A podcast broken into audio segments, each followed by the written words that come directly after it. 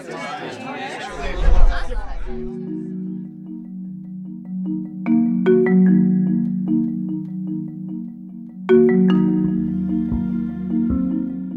listening to the Conversations Speaking with podcast. This is a discussion between the University of New South Wales Dr. Darren Saunders and Dr. Ben Goldacre, author of the books Bad Science and Bad Pharma. Dr. Goldacre is currently in Australia for a series of talks on his work and writing. I'm joined by Ben Goldacre, epidemiologist, writer, broadcaster. And the most tired man in the world. Yeah, you look it. Nerd evangelist, I believe you. Uh, and nerd evangelist, yeah, yeah. I want to start there actually. You're very vocal, very out in the public face of slaying bad science, if you like. What got you on that path? Uh, well, as you are yourself a nerd, you Yeah. will know that when you read newspapers or look at how politicians describe science, it all just seems wrong. It's either dumbed down or it's just completely upside down. Yeah. And so I got annoyed and frustrated. So I picked up the phone to the Guardian one day, rang the switchboard number that's on the letters page, not really knowing how journalism worked. Asked to speak to the science editor, told her what I'd like to write, and she said, "Okay, send me something by Thursday." I love it. And, uh, and I carried on after that. Um, like, I had a, started writing a weekly column pretty much straight away. Yeah. I love the immediacy of writing for the media as opposed to writing academic papers. I find that a little bit refreshing. Yeah, although I think it's all part of the same game and the same project. And actually, I don't regard. Uh, well, discourse is such a terrible word, isn't it? But I don't. I don't regard the quality of of discourse in academic journals as being necessarily superior to that uh, at the better ends of mainstream media. I think they're both overlapping. I think there's stuff, especially kind of commentary pieces in academic journals, which are so thin and partial Yeah. that you just think, how, how did that get Yeah. through? You know, But there's a lot of pushback from academics who think, you know, there's a lot of academics don't think scientists should be out there doing that sort of stuff. And there's a there's a article in the Guardian a couple of weeks ago, penned by someone anonymous, saying that Really, real scientists don't do social media, real scientists don't do television. yeah, and I think a lot of that is just policing the perimeters of the ivory tower. Um, I mean, especially if you look at the kind of the, the crossover between evidence and policy. So, stuff like, for example, um, the campaign to get all trials reported. I see better quality summaries of the evidence and arguments about how to fix it and what policy shifts are necessary and how to implement those. I see much better stuff on blogs and social media than I do a lot of the time in, in academic journals, much more thoughtful. And also, actually, with our more recent stuff like the Compare Trials project, where we've been um, going out and trying to correct the record on trials which are no holds barred, black and white, misreported in the top five journals. The way that some of those journals have responded to our correction letters is incredibly revealing and really shows that, I mean, frankly, they don't. The, the, the behaviour we've seen from some journals has not been any different from what you'd see on the blog of a homeopath, silencing critical comments and Yep. claiming that night is day and black is white. Yep. It's a very, very strange thing. So actually, I think you know one of the more interesting things about widening access to academic papers and widening access to the previously privileged world of, of professional scientific discussion is actually it's not that the emperor wears no clothes, it's that some of the emperors haven't got very many clothes on. And that's a really powerful and interesting thing. And I think the shonkier end of real professional science is right to feel anxious about that. And I'm unsurprised to see them fighting back, sometimes in quite dirty terms. Well, they don't, they don't like having the, the light shone on them. I mean, there was an editorial in New England Journal a few weeks ago of people calling people that wanted open access to clinical trials data data parasites. Well, so that was an extraordinary episode actually, because um, so I don't know if anybody who's listening would know, know the background, but the Compare Trials project is something that we set up in Centre for Evidence Based Medicine at the very end of last year. And there's this big problem. Everybody knows about p hacking and the reproducibility crisis. So lots and lots and lots of um, evidence now that scientific research published in, in big respected academic journals is actually misreported, a biased, partial picture. Trials aren't reported properly. They, you know, people fail to report the method of allocation concealment, which is very nerdy and boring, but very important. People fail to report their pre-specified outcomes correctly, which means that they might be cherry picking, and even if they're not actually cherry picking, by failing to report their pre-specified outcomes correctly, they are they're creating a kind of culture of permissiveness around correct outcome reporting, which gives cover to people who really are deliberately exaggerating their findings. So we set out to correct the record prospectively. Mm-hmm. So there's a big field now of research about research, where people will, for example, publish papers, often in high impact journals, saying, hey, we looked and 65% of all trials reported in the big five journals had some kind of discrepancy between the pre specified and reported outcomes. What we did was instead of publishing an anonymised overall figure for how many problems there were, we did something which I think has been experienced as more aggressive. Instead of retrospectively publishing an overall figure of how many trials were misreported, we set up a, a real time project to check every trial published in New England Journal of Medicine, JAMA, and Lancet BMJ live as they were published. Spot the discrepancies by comparing the pre specified outcomes in the protocol or the registry against the ones that were reported, and where there were discrepancies, sending a correction letter to the journal saying, hey, here's our full data sheet, all of our raw data is freely available, and we can see that this trial, simple black and white matter, misreported its pre specified outcomes. And every single journal involved had signed up to the consort guidelines, which say we will make sure that all pre-specified outcomes are correctly reported. So for anybody who's listening who doesn't, who can't, whose eyes glaze over, yeah. the bottom line is there's a right and a wrong way of reporting a clinical trial. Yep. It really matters, and there's this kind of there's the, a set of guidelines which is the gold standard best practice, and all of the big journals had signed up to those. So people reading the journals would have expected that this was being policed. But in reality, we know it's not. Right. Yeah, so whole studies go missing in action yeah. as well. But this was this is the kind of next level up from that of selective reporting within studies. Yeah. But anyway, so what what was really fascinating about all of that to me was how the journals behaved really, really interestingly, and I think most people would say badly mm. in some cases. But you mentioned New England Journal of Medicine. Yeah. So with New England Journal of Medicine, first of all, they sent back uh, responses after they'd got the first half a dozen correction letters saying, look, we don't require people to follow the consort guidelines, and we often ask people to report outcomes that weren't pre-specified. So up front, people have been saying forever, like, you know, we've, we've found that a certain percentage of trials in NEJM don't correctly report their pre-specified outcomes. It's only when you actually hold people's feet to the fire, pin them down, sending correction letters, force them to either print them or reject them and give a reason, that you find out what's driving it. Mm. And I don't, you know, as far as I'm aware, nobody even knew that NEJM had just decided, despite previously endorsing Consort, yep. despite being publicly listed on the Consort website as being one of the gold standard reporters, actually they come out and they say, no, we don't care. But even more amazingly than that, all of our raw data was shared as we went. So everybody could see, for every trial we sent a correction letter on, we listed the pre-specified outcomes, then we listed whether we could find them in the paper or not. We listed all of the new non-pre-specified outcomes that were reported without declaring that they were novel.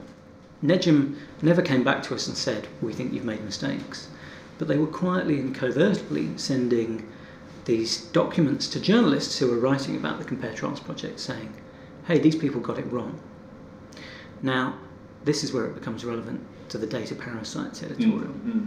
They sent this document to people where they said we found six errors in the compared trials team's coding of errors in one trial. To be clear, the Compare project isn't just me, it's yeah. my friend Carl Heneghan, Professor of Evidence Based Medicine in the same department that I work in in Oxford, Kamal Mahtani is another senior clinical research fellow, you know, serious people with a, with a track record.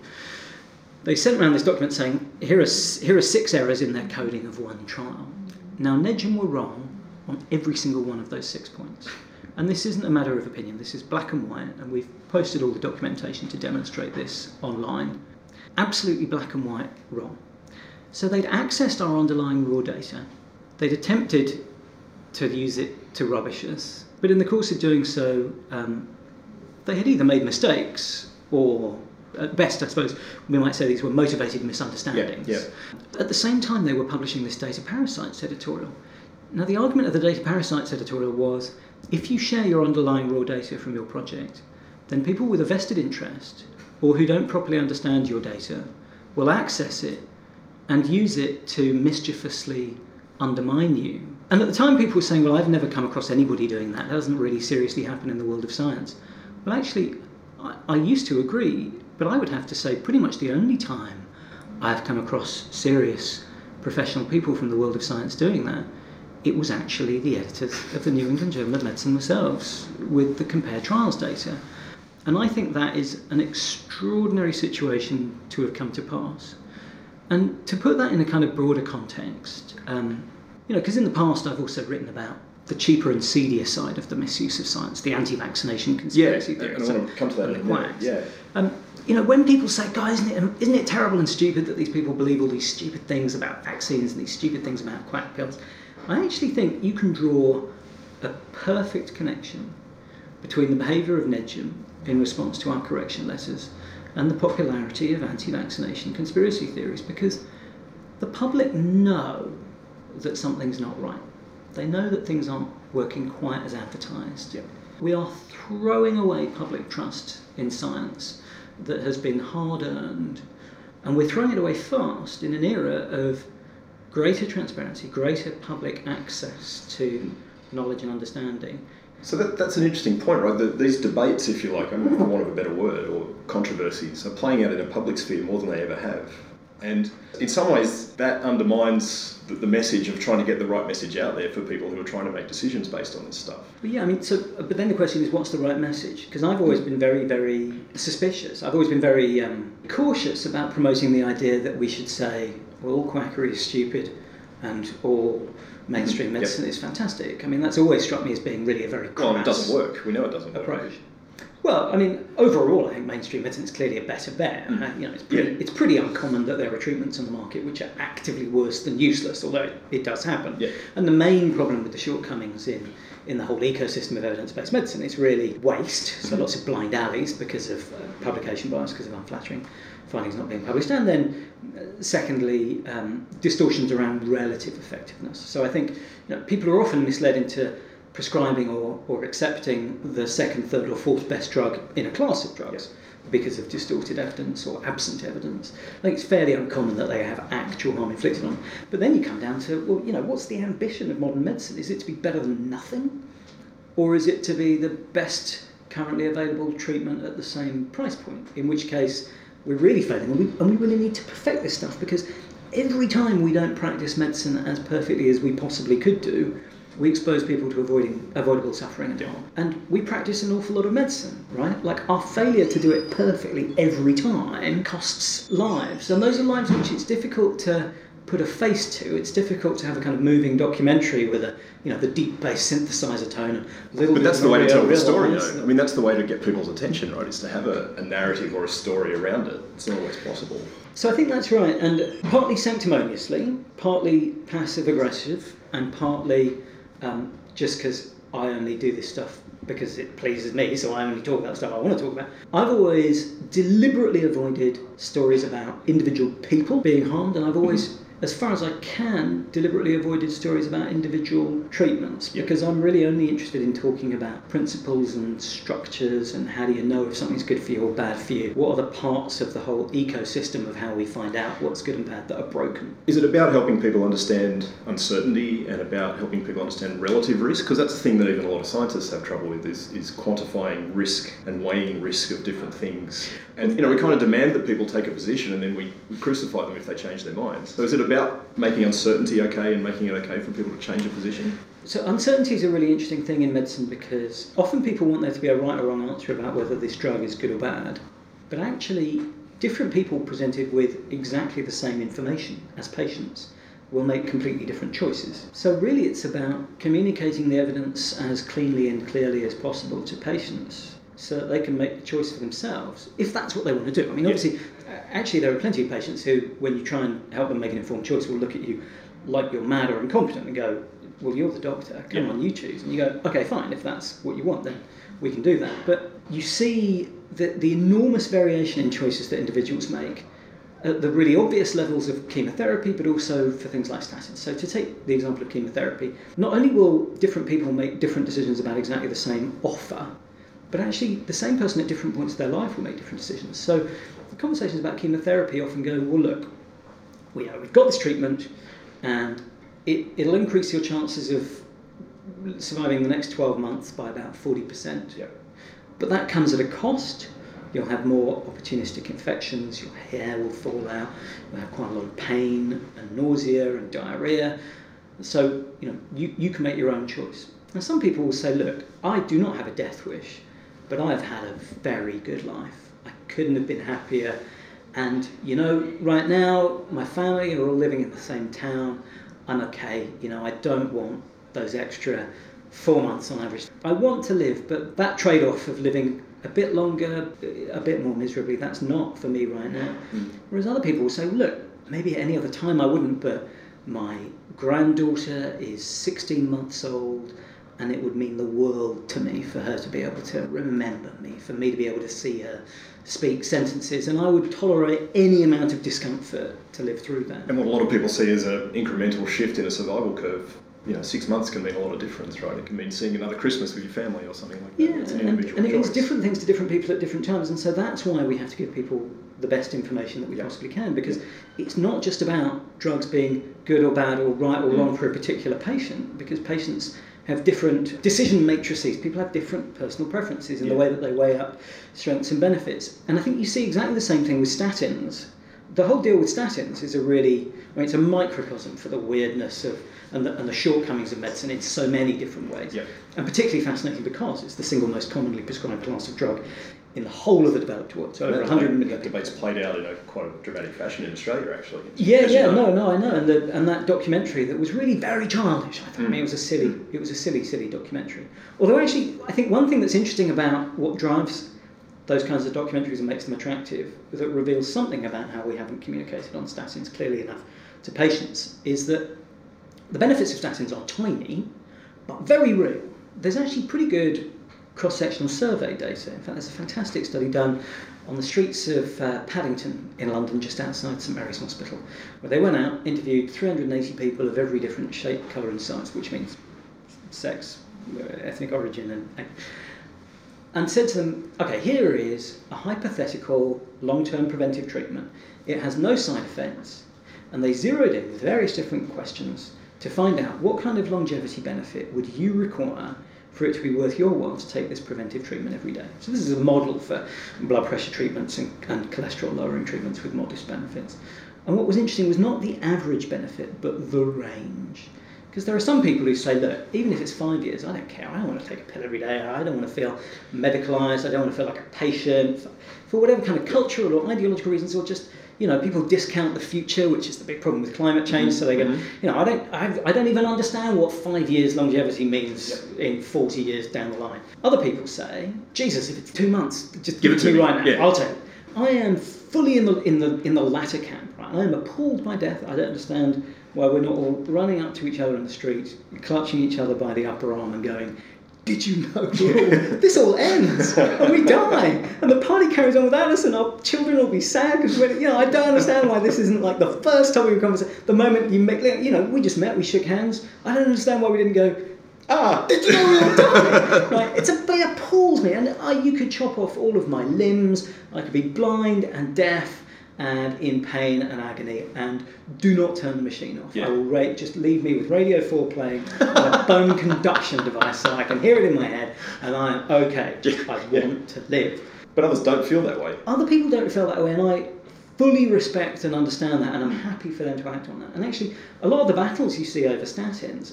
Uh, between warring camps of doctors who, on the one side, say you'd be an idiot not to take these drugs. All you have to do is take a pill every day, and it prevents uh, two deaths out of hundred people over ten years. And the other camp, they don't disagree on the numbers; they disagree on the on the interpretation. So they say You'd have to be an idiot to take these drugs. 98 out of 100 people who take them don't get any benefit from them. What, what kind of crazy, stupid drug is that? Now, the reality is, if you give people that offer, different people will make their own informed choice about where they stand. Now, I continue to find it a fascinating window into how badly we have communicated Mm. the genuine but modest scale of the benefits from statins. you can still get a lot of attention in mainstream media by rocking up and going, Did you know there's this terrible scandal? Statins do nothing for 98 out of 100 people who take them. And you go, Well, Christ, given that about a quarter of the population takes statins, this shouldn't be news to anyone because. Yeah.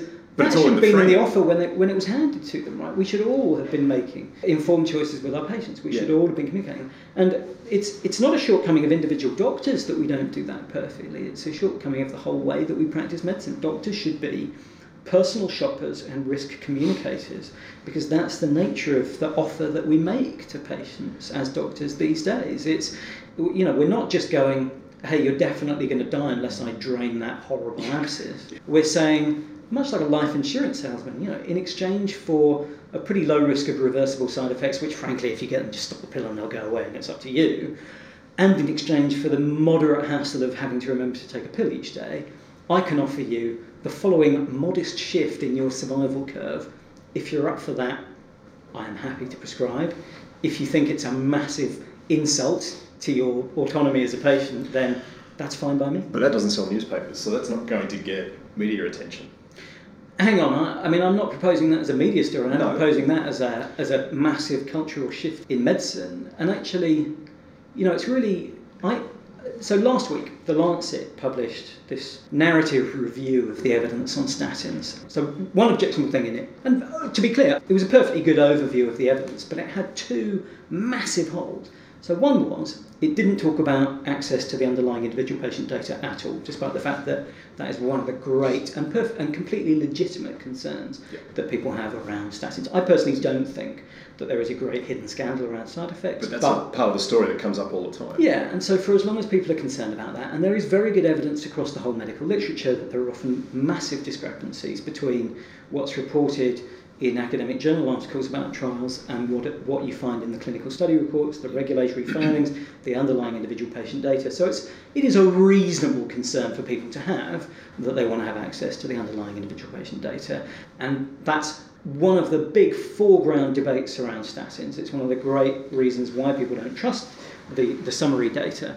And so to write what claims to be an overview of it without uh, talking about that and without coming out and saying, and by the way, we support kind of missing the mark. transparency. It's, yeah, it's bizarre.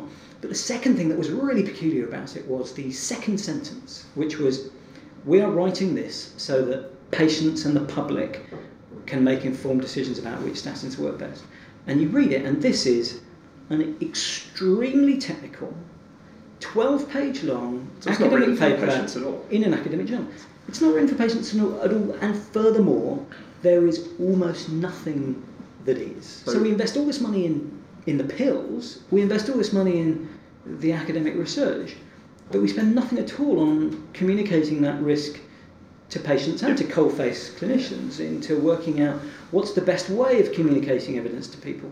And you know, when you think about the giant uh, corners of budget that get spent on patient and public involvement, public engagement, which is almost always these, you know, really terrible. We put on a ballet where the people had the It's almost lip service in of a lot of cases. right? elements on the tutus. Yeah, exactly. Yeah. Meanwhile, you're not putting money into just the basics of like how do you communicate risk to people so they make informed choices. So we're, we're about to wind up. Um, I Oh, see, no, see you guys getting getting nervous. I know we're just getting going. Um, I, I want to take left field for one more question. Yeah. Um, so you're the great grandson, great great grandson of Henry Parkes, I believe. Well, yeah. So my dad went to the Henry Parkes Museum a couple of decades ago, and on the door he said, "You know, actually, I'm the great great grandson of Henry Parkes." And the bloke on the door said, "Too right, mate. You're in half of Australia." yeah. Okay. Because he did have 13 children. Yeah, he was quite the. Uh, So, I mean, I suspect you and me are probably both, one way or another, whether or not you know it. So, so you know, Henry was a great, I don't know if you know, a great educational reformist and a great medical reformist in Australia. He brought in a, an awful lot of things that, that we still bear the benefits of. Is that right? I So, in know that, in that context, you know, we've got potential of having an anti-vaxxer elected as the president of the US. We've got outright climate deniers in the Senate in Australia now. Um, what do you think old Henry would make of the way the political sphere has kind of embraced pseudoscience in a lot of ways, or, or ridden off the back of pseudoscience? Well, I don't know about that, but I think it tells you an awful lot about the extent to which, as a profession, the extent to which we have failed to engage constructively and meaningfully with the policy community and the public, uh, that such a thing should even be possible. and I think I, I mean I have to say it sounds creepy, but I think the conversation is a really good chip in the right direction because it's fearlessly nerdy. It's not. It doesn't make Yeah. the sort of tedious effort Yeah. done now. But you know, all the money that gets spent on these public engagement things, where it's it's almost like people are embarrassed to talk about the science, and you just go, well, you know, I think there's plenty of that. You know, what we really need is for it to be a legitimate part of scientists' activities to go out and, and engage in a in a meaningful way with the policy community and and also I think to be a little bit fearless because when you do it you get attacked. You have to be fearless, right? not so fearless that you're confident uh, to the point of saying Yes. stupid. Yeah, not the confidence of Like- fools, but Yeah, yeah, but you do cop it. yeah, yeah, and and you know, I think a lot of people in science still feel a little bit afraid of stepping out of line. A lot of people in science still feel like um, all they should do is the kind of activity that keeps their numbers up Yeah. on the metrics, Yeah. and that everything else is kind of tangential to that. Yeah. Um, but you know, that's uh, that way lies. As you said, well, y- yeah. I think uh, I'm getting the wind up, so I think that's probably a good place to leave it. Ben Goldacre, thanks very much for joining us. Hey, nice to meet you. Nice to meet you, man.